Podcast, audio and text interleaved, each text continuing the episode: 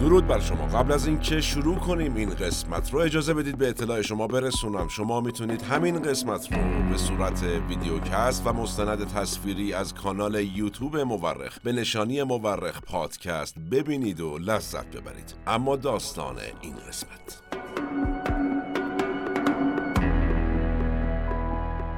به قتل عام یا کوچ دادن گسترده یک گروه نژادی، قومی، ملی، مذهبی یا طرفداران یک ایدئولوژی خاص میگن نسل کشی. آدولف آیشمن کسی بود که مسئول مستقیم رسیدگی به پرونده اخراج یا کشدار یهودیان در آلمان نازی بود کسی که در یک دادگاه بابت این اعمال فاجعه بارش محاکمه شد و میلیون ها نفر هم از سراسر دنیا دادگاه این حیولای خونخوار رو به دقت دنبال می کردند. این وسط ما یک نفر یک ذهن زیبا و کم نظیر به اسم هانا آرنت نگاه متفاوتی به این دادگاه و به شخص آیشمن داشت. نگاهی که ما در این قسمت از پادکست مورخ می‌خوایم دربارش صحبت کنیم.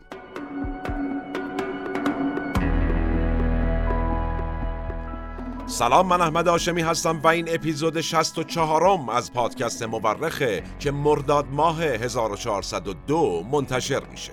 ما در این قسمت از پادکست مورخ رفتیم سراغ یکی از نقاط عطف تفکر بشر در قرن بیستم.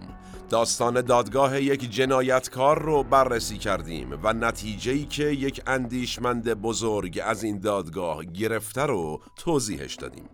به اعتقاد اغلب مورخین تاریخ بیش از آن که علم باشه یک هنره هنره کنار هم گذاشتن شواهد. ما در پادکست مورخ هر بار یکی از پازل های تاریخ رو کنار هم می‌ذاریم. منابع پادکست مورخ در این قسمت کتاب آیشمن در اورشلیم گزارشی از ابتزال شر و کتاب مسئولیت شخصی در دوران دیکتاتوری هر دو نوشته خانم هانا آرنته. شما می‌تونید تمامی قسمت های پادکست مورخ رو به انزمام این قسمت از طریق کانال یوتیوب مورخ به نشانی مورخ پادکست به صورت مستند تصویری یا ویدئوکست ببینید و بشنوید و لذت ببرید. نظر فراموش نشه و نوش گوشاتون.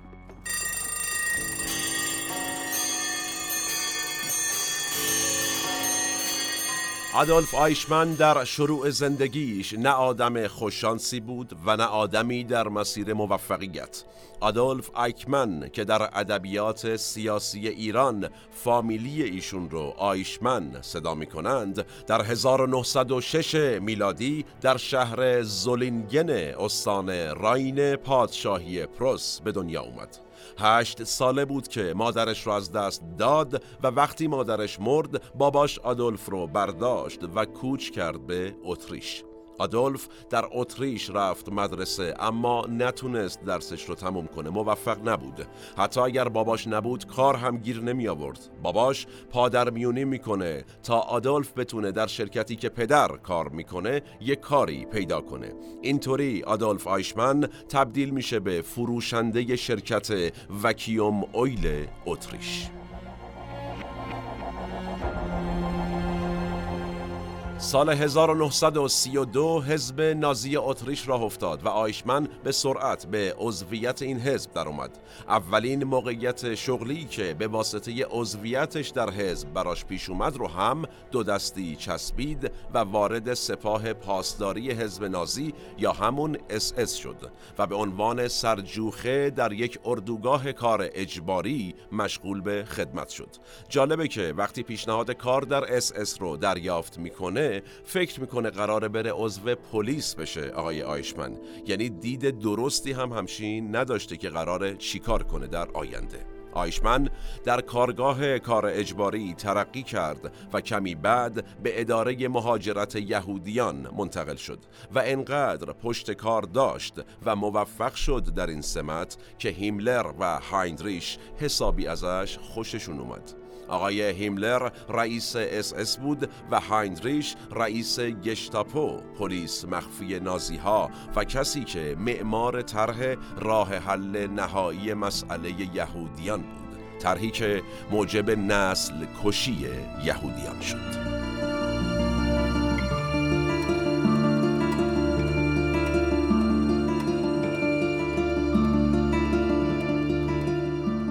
آیشمن از 1938 اداره مرکزی مهاجرت رو پای گذاری کرد و شروع کرد با تطمیع و تهدید و زور یهودیان را از آلمان کوچ دادن و مصادره اموالشون. با شروع جنگ جهانی دوم آیشمن دیگه فقط کارش کوچ دادن یهودیان نبود بلکه فرستادن یهودیان به اردوگاه های مرگ هم بود. جنگ جهانی دوم که تمام شد سربازان آمریکایی آیشمن رو بازداشت کردند. اما گمون می‌کردند آیشمن یک خلبان ساده است. اونو میفرستن زندان. اما آیشمن می‌تونه در 1946 به کمک یک شبکه زیرزمینی از نازی ها و همینطور با همراهی یک کشیش کاتولیک از زندان فرار کنه و در 1950 میلادی به آرژانتین معمن نازی های فراری بره و اونجا با اسم مستعار ریکاردو کلمنت زندگی کنه.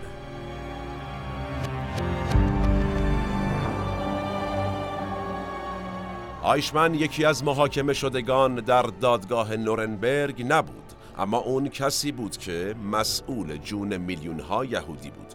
به همین دلیل بود که دادگاه نورنبرگ نتونست تسکینی باشه برای زخمهای عمیق یهودیان.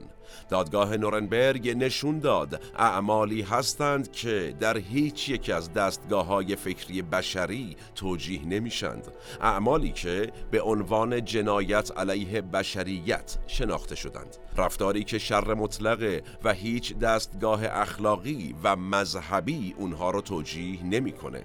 یهودیان اما به این راضی نبودند. اونها دادگاه اختصاصی خودشون رو می‌خواستند.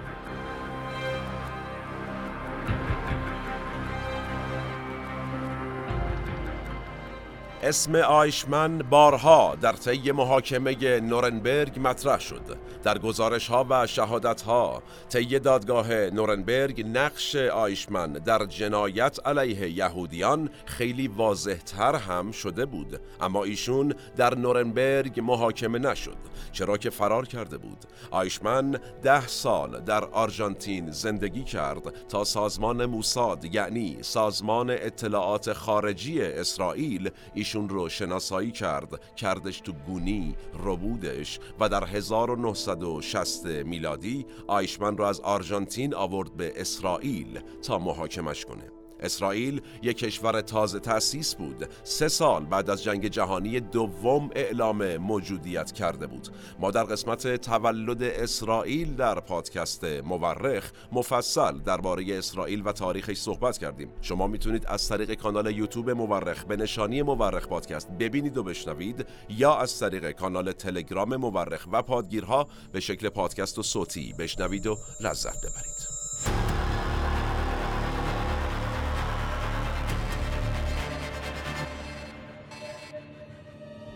موساد چند مأمور رو فرستاد آرژانتین و آیشمن رو شناسایی کردند و اون رو دزدیدند آوردند کجا؟ اورشلیم یا همون بیت المقدس که شهری است مقدس برای سه دین یهودیت، مسیحیت و اسلام.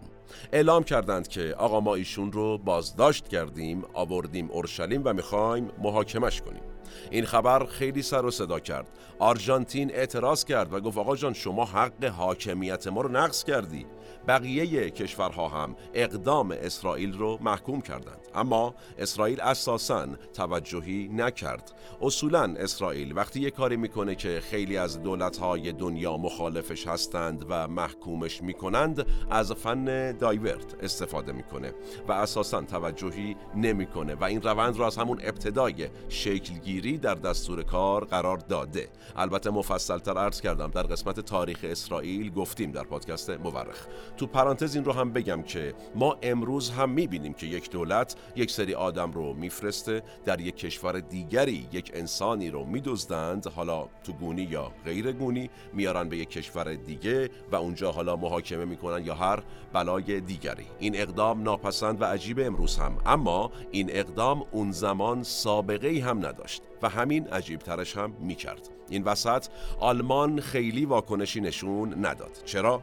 اعتراضی هم نکرد البته. بر اساس قانون آلمان می‌تونست درخواست استرداد آیشمن رو به اسرائیل بده دیگه اما این کار رو نکرد. اون زمان آلمان داشت به اسرائیل قرامت می‌داد و خیلی تحت فشار بین المللی بود و از اون طرف می‌خواست برای کنترل فضای داخلی کشور خودش تا جایی که می‌تونه کمتر راجع به موضوعات مربوط به جنگ جهانی دوم صحبت کنه.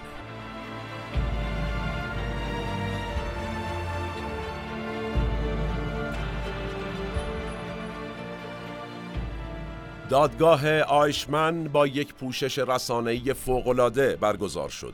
عموم رسانه های مهم دنیا نمایندگانی رو به این دادگاه فرستاده بودند و پوشش خبری گسترده‌ای شروع شده بود.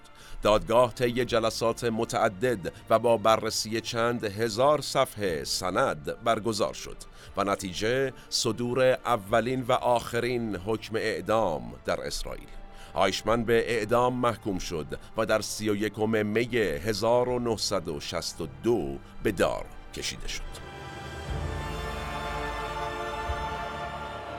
این وسط اما نشریه نیویورکر یک نماینده خیلی خیلی ویژه را به دادگاه آیشمن فرستاده بود.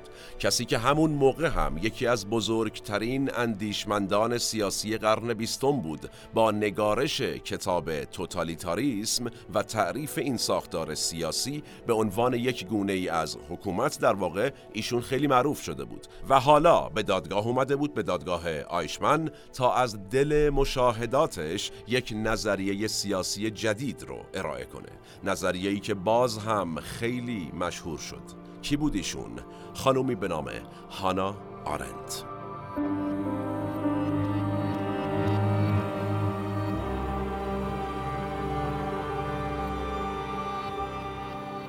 حالا این خانوم هانا آرنت کی بود؟ ایشون هم هم سن و سال آقای آدولف آیشمن بود. 1906 میلادی در هانوفر آلمان و در یک خانواده یهودی سکولار به دنیا اومد. وقتی به سن تحصیلات عالی رسید رفت دانشگاه ماربورگ و شروع کرد فلسفه خوندن.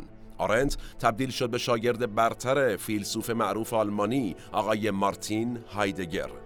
آرنت و هایدگر کم کم با هم وارد یک رابطه عاشقانه هم شدند. اما این رابطه نتونست خیلی عمیق بشه چرا که هایدگر متأهل بود. پس این دو عاشق و مشوق سعی کردند نسبت عاشقانه بین خودشون رو در سطح تبادلات فکری نگه دارند. اما شور عشق به هایدگر تا حدی بود که آرنت دانشگاهش رو عوض کرد تا از معشوقش دور باشه و اینطوری راحت تر عدم وسال رو تحمل کنه. البته که آقای هایدگر هم بی تاثیر نبود. ما در کتاب فیلسوفان بدکردار یا فیلسوفان هیتلر می‌تونیم مفصل بخونیم. داستان این عاشق و معشوق رو که البته در این بحث نیست. علاقه من بودید بخونید یا به صورت صوتی با صدای بنده هم می‌تونید بشنوید. در فضای مجازی هست.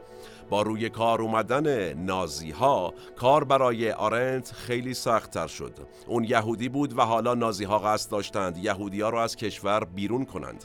گشتاپو یک بار آرنت رو بازداشت هم کرد و بعد هم با مدیریت همین آقای آیشمن فرستادش که بره بیرون از آلمان. تلخی خروج از کشور با تلخی حمایت تمام قد عشقش آقای هایدگر از نازی ها همراه شده بود.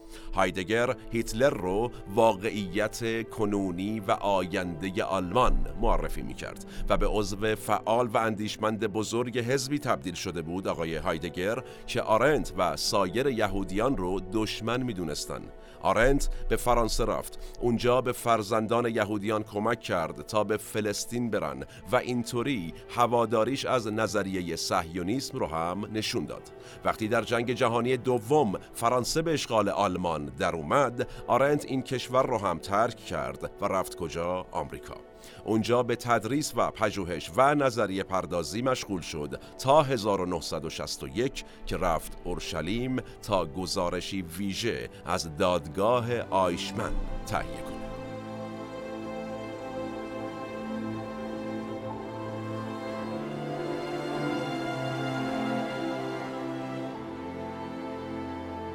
آرنت که خودش قربانی یهود ستیزی نازی ها بود و اگر واقعا یه مثبت منفی اشتباهی می‌شد ممکن بود ایشون هم خوراک کوره های آدم سوزی نازی ها بشه سلسله گزارش هایی از دادگاه آیشمن نوشت و بعدا اونها رو تجمیع کرد و در کتابی به اسم آیشمن در اورشلیم گزارشی از ابتزال شر منتشر کرد. ایشون تعبیر ابتزال شر رو برای اولین بار مطرح کرد و تئوریزه کرد. تئوری که در تمام دنیا محبوب شد اما در اسرائیل نه.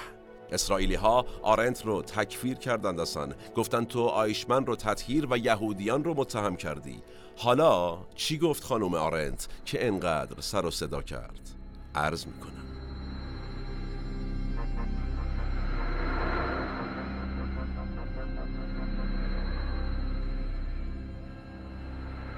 اسرائیل که اساساً مشروعیتش بر مبنای ظلمی بود که بر یهودیان رفته داشت یکی از اصلی ترین کسانی که به یهودیان ظلم کرده یعنی آدولف آیشمن رو محاکمه می کرد و مهمترین گزارش نویس این دادگاه هم یکی از یهودیان مظلوم بود یعنی همین خانم هانا آرنت.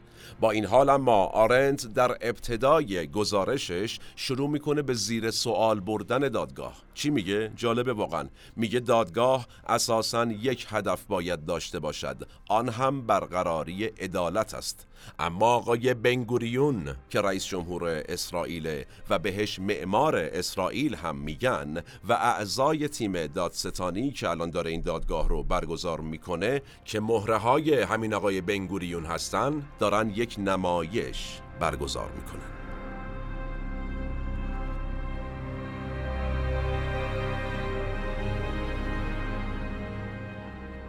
آرنت میگه آقای بنگوریون و اعضای تیم دادستانی داشتن نمایشی برگزار می‌کردن برای اینکه به دولت اسرائیل مشروعیت بدن. می‌خواستن به جوانای اسرائیلی یادآوری کنن که چه اتفاقی طی هولوکاست افتاد. جوانهای اسرائیلی خیلی علاقه ندارن از آه و ناله نسلهای قبلیشون بشنون. البته امروز همه جای دنیا همینه. و این دادگاه در اون دادگاه قرار بوده این کارکرد داخلی رو هم برای اسرائیل داشته باشه. اساسا گفتن از هولوکاست تا قبل از این دادگاه یک تابوی اجتماعی در اسرائیل بوده. انگار همه می‌خواستن اون وضعیت وحشتناک رو فراموش کنن و به آینده فکر کنن.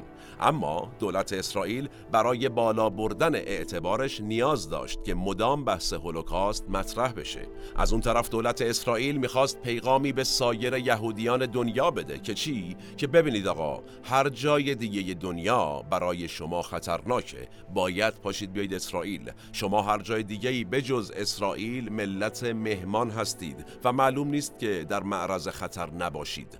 یه پیغام هم به سایر ملل دنیا میفرستاد اسرائیل در واقع. می‌خواست بگه آقا نگاه کنید ما که همیشه تحت ظلم شما بودیم حالا انقدر قدرت داریم که رفتیم یکی رو از اون سر دنیا دزدیدیم کردیم تو گونی آوردیم تو کشور خودمون داریم. محاکمش می‌کنیم.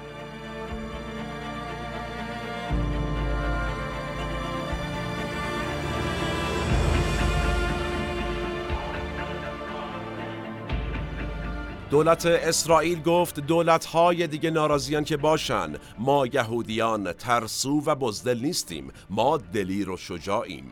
بعد هم با این دادگاه یه تعنه هم به دادگاه نورنبرگ می‌زد دولت اسرائیل. می‌گفت شما بابت کشتار ما دادگاهی با اتهام جنایت علیه بشریت برگزار کردید. زکی برای ما مهم رسیدگی به این اتهام جنایت علیه یهودیان. واقعش مهم نیست. و برگزاری همچین دادگاهی هم فقط و فقط در صلاحیت دولت یهود نه هیچ نظام حقوقی دیگری. شما کسانی رو محاکمه کردید که در کشتار یهودیان هم دست داشتند. اما ما کسی رو کردیم تو گونی آوردیم اینجا داریم محاکمه می‌کنیم که فقط و فقط کارش کشتن یهودیان بود.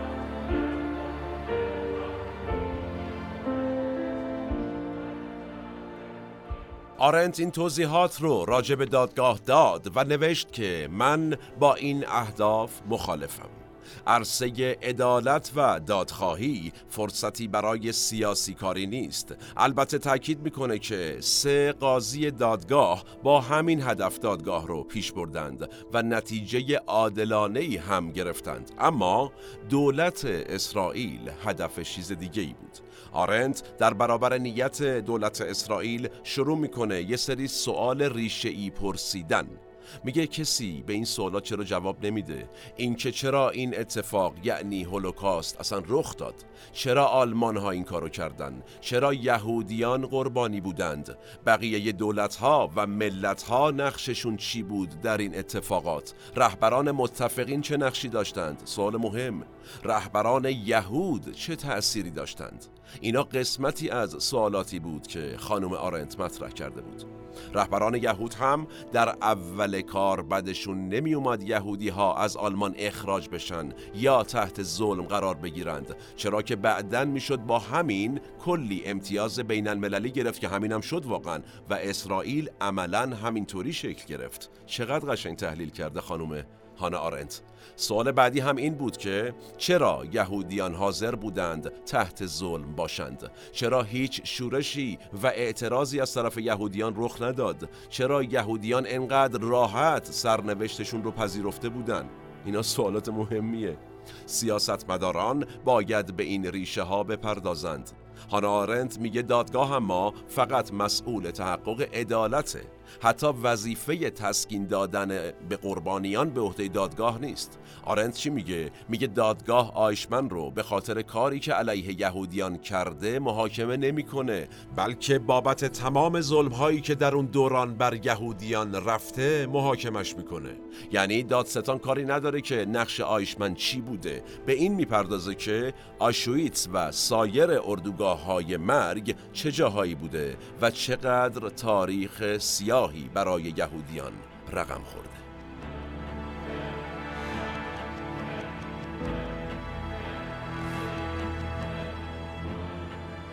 هانا آرنت بعد از این توضیحات در رابطه با دادگاه میره سراغ خود آیشمن و مهمترین صحبتهاش رو درباره متهم دادگاه بیان می‌کنه. چی میگه؟ میگه اسرائیلی ها می‌خواستن آیشمن رو به عنوان حیولایی که مسئول جنایت علیه یهودیانه محاکمه کنن. فردی قدرتمند که بزرگترین هدف زندگیش چی بوده؟ پاکسازی زمین از یهودیان اما اون چه که آرنت دیده و توصیف می‌کنه با این چهره که دادگاه از آیشمن می‌خواسته نمایش بده فرق می‌کنه آرنت میگه آیشمن آدمی سخت گوش، بروکراتیک و کارمند مسلک بود اما مبتزل و پیش پا افتاده میگه حتی انقدر باهوش نبود که بتونه با پاسخهاش دادگاه رو تحت تاثیر قرار بده. میگه اون یه سری کلیشه رو از بر حفظ کرده بود مثلا و همونا رو هی می‌گفت. هانا آرنت میگه آیشمن آدم خبیسی نبود. یعنی حتی در شرارتش هم خیلی آدم پیش پا افتاده و سطحی بود. هدفش هم اصلا ایدئولوژیک نبود. کارمندی و تبعیت و ارتقای شغل بود. اگر خاطرتون باشه ما در قسمت قبلی که دادگاه های نورنبرگ بود این مسئله رو مفصل گفتیم. اگر ملاحظه نکردید حتما از طریق کانال یوتیوب مورخ ببینید و بشنوید یا از تلگرام مورخ و پادگیرها به صورت صوتی دادگاه های نورنبرگ رو بشنوید. ما در اون قسمت گفتیم که تقریبا همه متهمین اون دادگاه هم می‌گفتن آقا ما معمور بودیم و معذور. آقای آدولف آیشمن هم در دادگاهش همین رو گفت.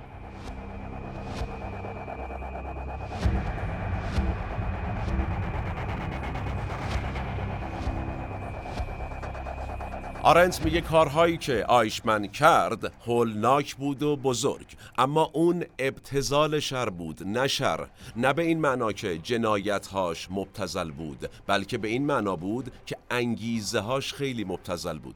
هانارنت میگه انگیزه هایی که باعث شد آیشمن همچین جنایت هایی بکنه در درون همه ما هم وجود داره.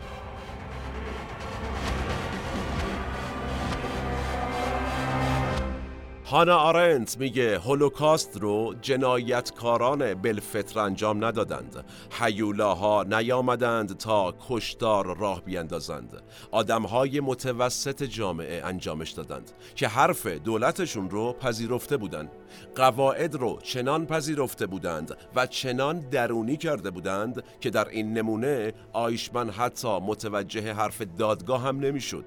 یعنی نمی‌تونست بفهمه کاری که کرده چه جنایتی بوده. مثالش چیه؟ آقای آیشمن به تبعید می‌گفته اسکان مجدد به قتل عام می‌گفته رفتار ویژه. و واقعا تو ذهنش مفاهیم اینطوری شکل گرفته بودن. یعنی اینطوری شکل داده بودند در ذهنش.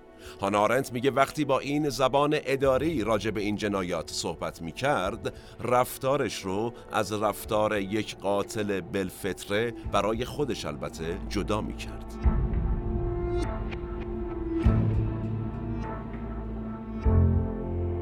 قضات و دادستانها مدام از آیشمن راجب جرایمش میپرسیدند. مثلا می‌گفتند شما اعتراف می‌کنی که به جنایت علیه بشریت دست زدی؟ آیشمن هم می‌گفت نه به این معنایی که شما میگید. یعنی آیشمن معتقد بوده بر اساس قانونی که زیر سایش داشته زندگی می‌کرده هیچ گناهی مرتکب نشده. می‌گفت اگر گناهی هم هست پای قانونه نه منی که فقط یک کارگزار ساده بودم. در واقع این رفتار آیشمن یادآور سخنان گوبلزه. گوبلز یه جایی گفته بود ما اگر پیروز بشیم میشیم بزرگترین دولت مردان تاریخ. اگر هم شکست بخوریم میشیم بزرگترین جنایتکاران تاریخ.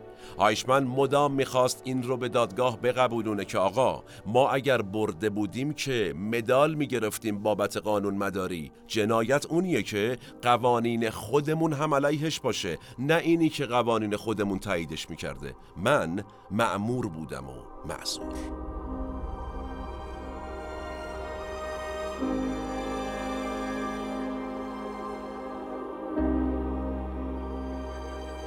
آقای آیشمن می‌گفت من هیچ کس رو نکشتم نه یهودی و نه غیر یهودی. دستورش رو هم نداشتم اصلا. اگر داشتم میکشتم. پدرمم اگر بالا دستیم به هم می‌گفت بکش میکشتم. ولی دستور نداشتم آدم بکشم. من فقط یه سری امور بروکراتیک رو انجام می‌دادم. حالا هم اگر فکر می‌کنید من مجرمم جرمم معاونت در قتل نه خود قتل. من با دستای خودم هیچ منی بشری رو نکشتم. البته که معاونت در قتل هم خیلی به هم نمیچسبه. چرا؟ چون اون زمان که جرم نبود این کار. بعدن که ما شکست خوردیم شد جرم. بنده یعنی آیا آیشمن گفته بنده فقط تابع قانون بودم. وکیلش یه جایی میگه آقای آیشمن دستور آزادی خیلی از یهودی ها رو هم صادر کرده و این نشون میده که دلرحمی داشته. یه آیشمن بلند میشه میگه نه آقا این حرفا چیه؟ از سر دلرحمی نکردم این کارا رو. بنده دستور داشتم این کارو بکنم. من فقط به دستورات عمل کردم. من نه از یهودیان و نه از هیچ ملت دیگه نفرت نداشتم. در واقع آیشمن میلیون ها آدم رو کشته بود بدون اینکه خودش رو مقصر بدونه. عجیبه. معتقد بود ایشون فقط داشته به عنوان یک کارمند خوب و نمونه کارش رو درست انجام می‌داده.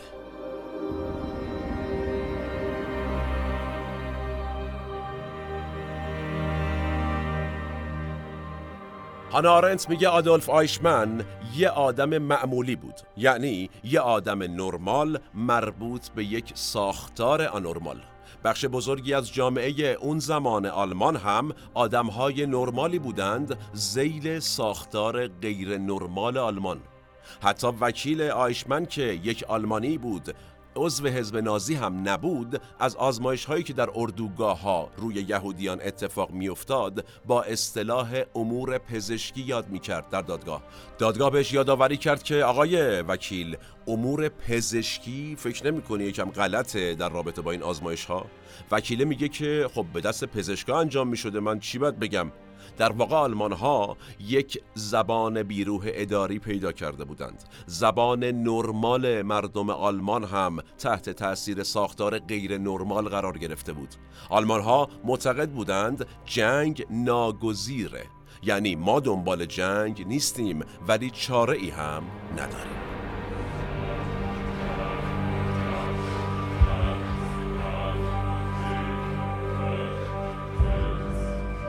اگر خاطرتون باشه در قسمت های مربوط به جنگ جهانی اول ما توضیح دادیم که آلمان ها همینطوری فکر می‌کردند که رفتن سراغ جنگ. در ادامه و در قسمت های اون هشت قسمت جنگ جهانی دوم این رو گفتیم که هیتلر در کتاب نبرد من دقیقا همین حرف رو زده بود.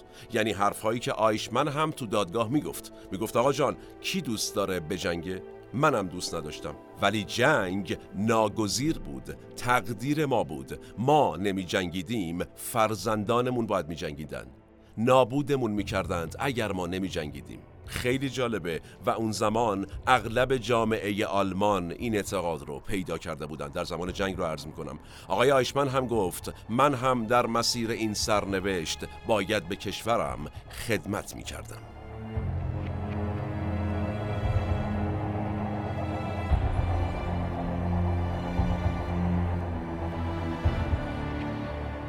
آرنت میگه آیشمن در اموری که شخصا به خودش مربوط نبود واقعا حافظه ضعیفی داشت.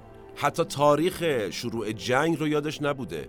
ولی وقتی بحث می اومد سراغ تاریخچه شخصی خودش کاملا دقیق تاریخ ها رو یادش بود. اینکه کی چی کار کرده و کی مثلا ترفی گرفته یا کی چه دستوری داده.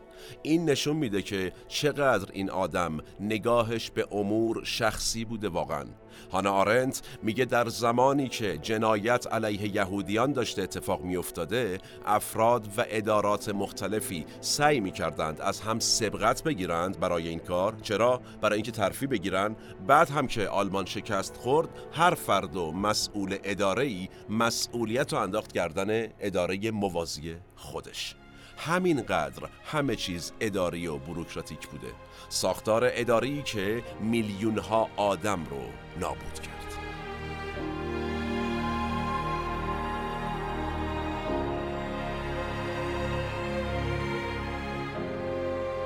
جان کلام هانا آرنت چیه؟ اینه که ما اگر شر رو یک حیولایی بدونیم که از ناکجا اومده تا پوست ما رو بکنه نمی‌تونیم باش مقابله کنیم. با حیولا که نمیشه جنگید. ما با شر یا با اون حیولا مواجه نیستیم. ما با ابتزال شر مواجهیم. با آدمهایی عادی که تحت هدایت یک سیستم آنورمال به وظایفشون دارن عمل می‌کنن. آرنت میگه ابتزال شر حتی صلاح خودش رو هم نمی‌دونه. یعنی چی؟ یعنی قدرت عاقله که نداره. دو دو تا چهار تا کنه ببینه نتیجه این اعمالش در سطح عمومی چه خواهد شد. مثلا فکر نمی‌کنه به اینکه اگر ورق برگشت چه بلایی سر ما میاد داریم این کارا رو می‌کنیم. الان اون فقط به فکر آینده بروکراتیک خودشه. فکر می‌کنه اگر من این کار رو الان انجام بدم پیشرفت می‌کنم و چه فرقی می‌کنه؟ اگر من انجام ندم یکی دیگه میاد انجام میده.